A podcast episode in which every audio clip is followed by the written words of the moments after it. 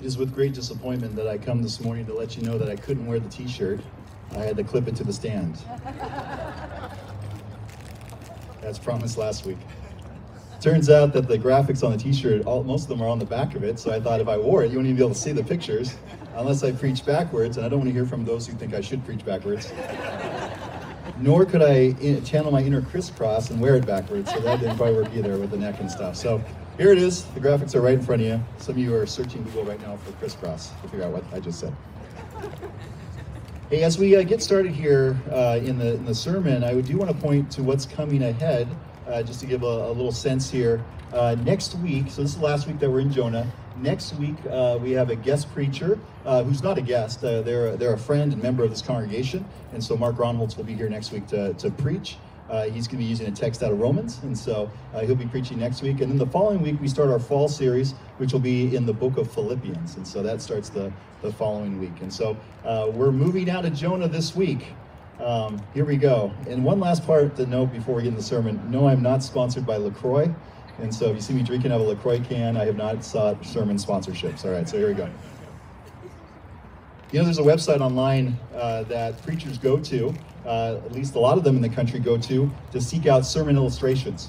In fact, it has a name that would kind of channel you towards that. It's called Sermon Central, right? Does that sound like you need to go there to find your sermon illustrations and anecdotes for what you're about to say?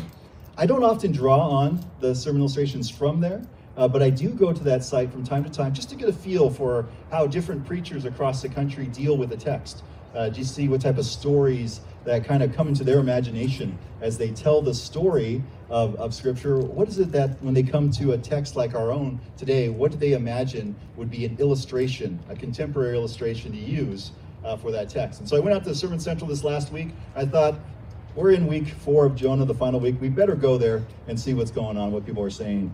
And usually the illustrations fall into one of two camps, right? So one of the camps is to prove uh, somehow or have some sort of funny statement or joke uh, to say that the story about the fish is a true story, that you could actually survive being eaten by a fish.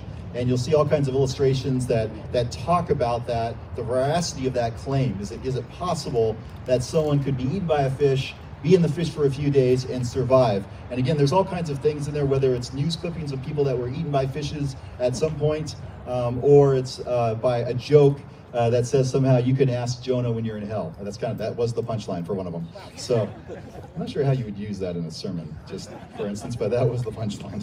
You just did. I know, right? They came, that's how you that's how you use it. The second category that these uh, illustrations fall into is this idea of Jonah as a transformed person. That Jonah, the prophet in chapter one, who then in chapter two, at the end of chapter one, is eaten by the fish. In chapter two, uh, offers a prayer uh, and is then vomited out of the fish onto dry land. He's back on mission in chapter three, right? This is a story of transformation of a person who's been changed, and, and they're a different person now because of the experience. And so I was surprised by that being an illustration of Jonah, because it seems to be that none of the people who use that illustration have read chapter four. And that's where we're at today. Chapter 4 Jonah, the not changed man. There's a quote that says this from one of the commentators though Jonah hardly comes across as a hero anywhere in the book, he appears especially selfish, petty, temperamental, and even downright foolish in chapter 4. How's that for a sentence? Right? That's strong words. That's how Douglas Stuart sums up the figure of Jonah in this last chapter of the book. And we don't have to wait long to see that figure develop in this chapter. Right in verse 1. But to Jonah, this seemed very wrong, and he became angry. Right? We read those words and we're like, wow, he's he's ticked off. But he's more than ticked off. I should add here that the underlying uh, phrase I've heard, the clause that's translated uh, from the Hebrew, is probably the strongest way that you could sum up dissatisfaction in that language. Right? And that's used for Jonah here. This is a dissatisfied person. He is beyond angry, and the subject of that anger is God and God's actions. How could God do this? How could God let this happen? You remember at the end of chapter 3, it says, When God saw what they did, how they turned from their evil ways, God changed his mind about the calamity that he had said he would bring upon them, and he did not do that. Right? So, what he had said was going to happen to Nineveh doesn't end up happening. And that's the thing that displeases and makes Jonah so angry here at the top of chapter 4. The prophet wants God to do to Nineveh whatever God pleases. I want you to do whatever you please to that to that city, to that people, until God does, and he doesn't like the thing that God does. And that's what Jonas, that's what Jonah's ticked off about here and what he has in his mind. So he's mad because God shows mercy to this outsider nation. Jonah looks petty and temperamental. He's hard to like, and that's the point. That's what the author wants us to land at at this point. He doesn't want us to draw up sides with Jonah. Right? So when you think about the list of people that are your role models, we talked about this earlier in the series. This writer does not want you to draw up sides or to be in the camp of Jonah. And he's made sure in every single chapter to show us that this is not the role model. This is not the person that we're supposed to fall in line with. But if you do, if you throw on your Jonah sweatshirt, you say, no, no, I, I want to be temperamental. I want to be petty. I want to be nationalistic. That's, what, that's who I want to be.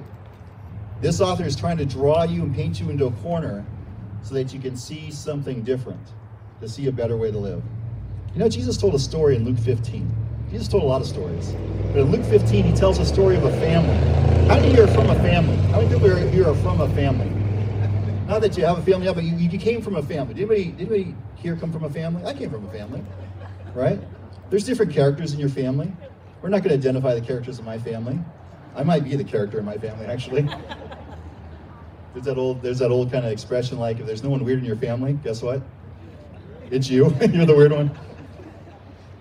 But in Luke 15, Jesus tells this story that has similar effect to the Jonah story.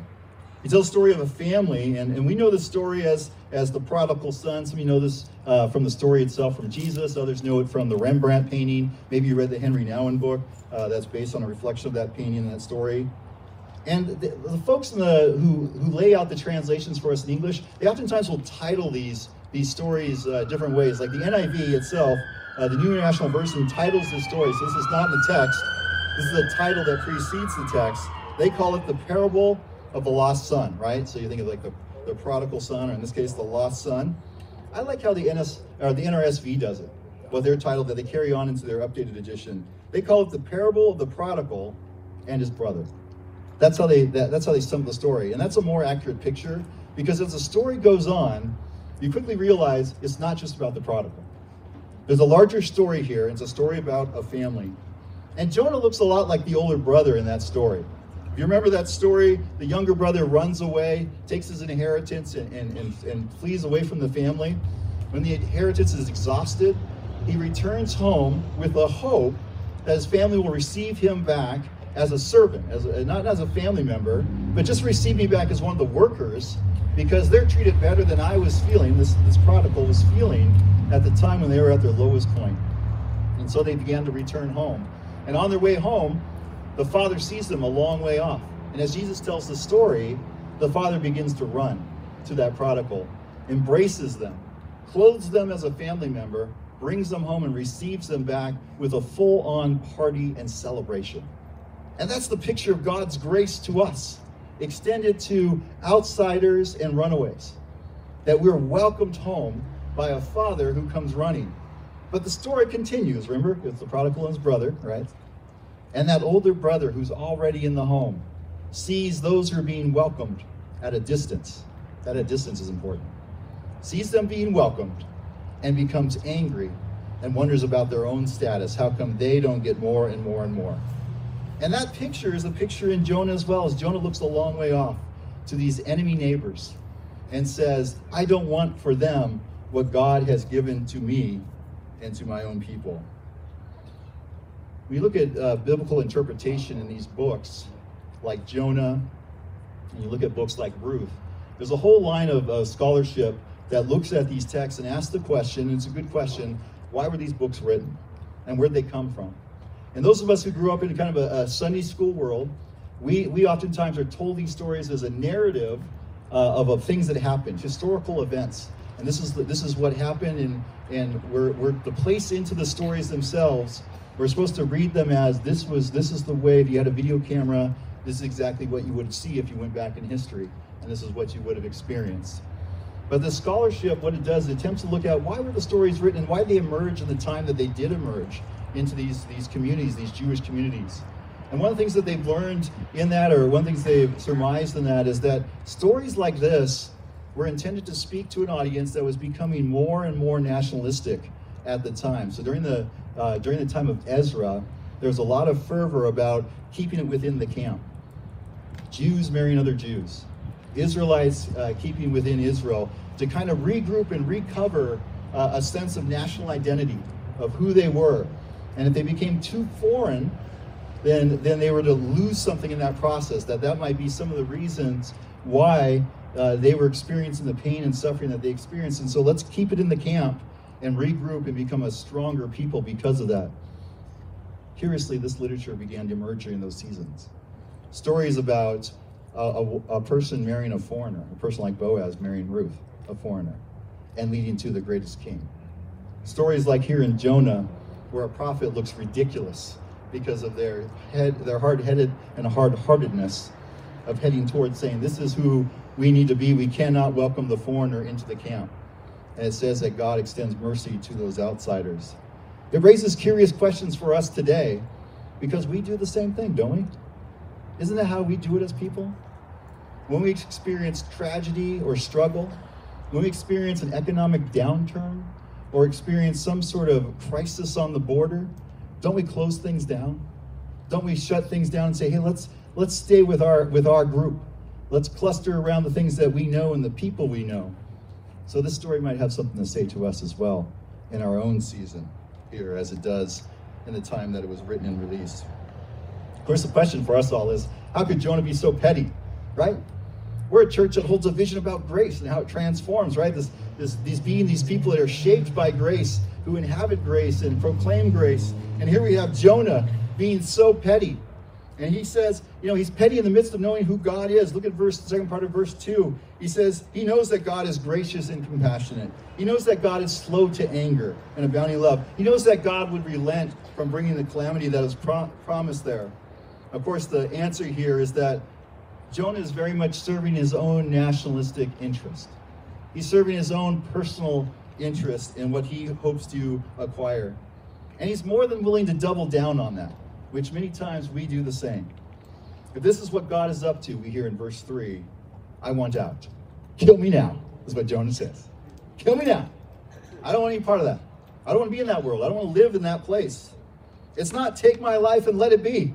It's just take my life. I'm out. I'm out. And of course, this is despicable behavior. As we, as readers and hearers, are supposed to, at this point, move away from those shared interests with Jonah. You can imagine when it was being read in those early audiences that people that held this kind of thing firm, they would start hearing this Jonah character and they would see themselves in the mirror and they'd start to shrink back and say, I don't want to be that person. I don't want to be that person that I'm hearing here in the text. I want to be something different. I want to move to a different way. I want to move to a better way.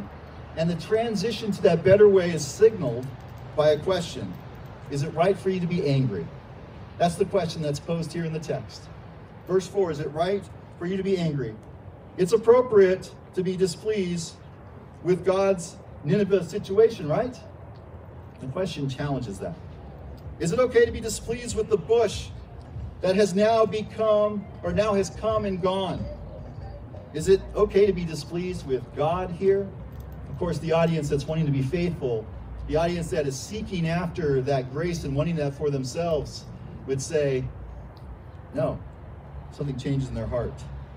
It's a good question for us to ponder this morning. It's a good question for us and an important one as well, particularly as we are not somehow exempt or immune from this behavior, like I said. Leslie Allen, uh, who assumes as much when he concludes his commentary on Jonah by writing this. This is the last words of his commentary. A Jonah lurks in every Christian heart, whimpering his insidious message of smug prejudice, empty traditionalism, and exclusive solidarity. So we do well as a Christian audience to ponder this question Are we growing day by day more and more like Jonah? Is that who we're becoming like? But fortunately, the book of Jonah doesn't end on that note. Doesn't end on a note of condemnation for us, but ends on a different note. Instead, another question is put forward. And this book is an odd book because as you read through the whole thing, it almost feels like a page got dropped. And they said, Here, here's the final copy, but we lost the last page because it drops off on this on this question. But there's also, I don't know, some of you might be familiar with this book. Uh, Simon Wiesenthal wrote a book called The Sunflower, which has a similar effect by ending a book on a question. In Wiesenthal's book, it was his life story imprisoned in a Nazi, a Nazi concentration camp. And at one point, he's brought to the bedside of an SS soldier while he's in prison. He's brought to an SS soldier who begins to confess his own uh, war crimes that he's committed. He's about to die, and he wants to confess to a Jewish man so that he can somehow be absolved of those crimes. And so Wiesenthal standing there by the bedside, and he's asked to forgive this man. This man's asking for forgiveness for these crimes. I'm not going to tell you what Wiesenthal does. You'll have to read the book. It's not very long, but you'll have to read the book. But here's how the book then ends. You, who have just read this sad and tragic episode in my life, can mentally change places with me and ask yourself the crucial question what would I have done? And that's how the book ends. What would I have done? It ends with a question. And Jonah has similar effect. It ends with a question. Of course, anytime you have a story that ends like that, what's intended here is an expansion of our own horizon. It's a chance for us to move from the place that we find ourselves rooted in, or at least we think we're rooted in it, and to move to a place where we might inhabit and see something larger, a larger story that's taking place. And we're invited to then step into that place and live there, as opposed to the place where we have placed ourselves. In Jonah, we have the nationalist prophet's answer to God's question. It's quick and it's a ready no. I don't think the outsider belongs. I don't want to be part of your mission to offer mercy and grace to those who are outside the camp. I don't want to be part of this mission that you've set in the world to go and receive as your very own those who are outside those I've claimed to be my very own. They don't belong. I don't want anything to do with it. Again, kill me now. But God invites us to a different place invites you and me to join God in that mission of mercy, that mission of grace, to extend an open hand and an open embrace to those who are far outside the camp, as well as those who are near. Remember, the Assyrians are right next door with Jonah. Think of Jesus' stories. I already said there was one Jesus story. Here's another Jesus story. Matthew chapter 18. Jesus tells the story of a servant who pleads for mercy from his large debt. You remember the story? He owes a lot. And he comes, and at this point, the one he owes the debt to is calling on the loan, saying, hey, you got to pay up, buddy. And as this person shows up, he doesn't have the resources to do this. And the person he owes the money to isn't in the mood to, to hear any excuses. And he's quite ready to throw him into prison, his whole family as well, and to ruin his entire life. He pleads for mercy. And for no other reason than the good pleasure of the one who is owed the money, he is offered grace.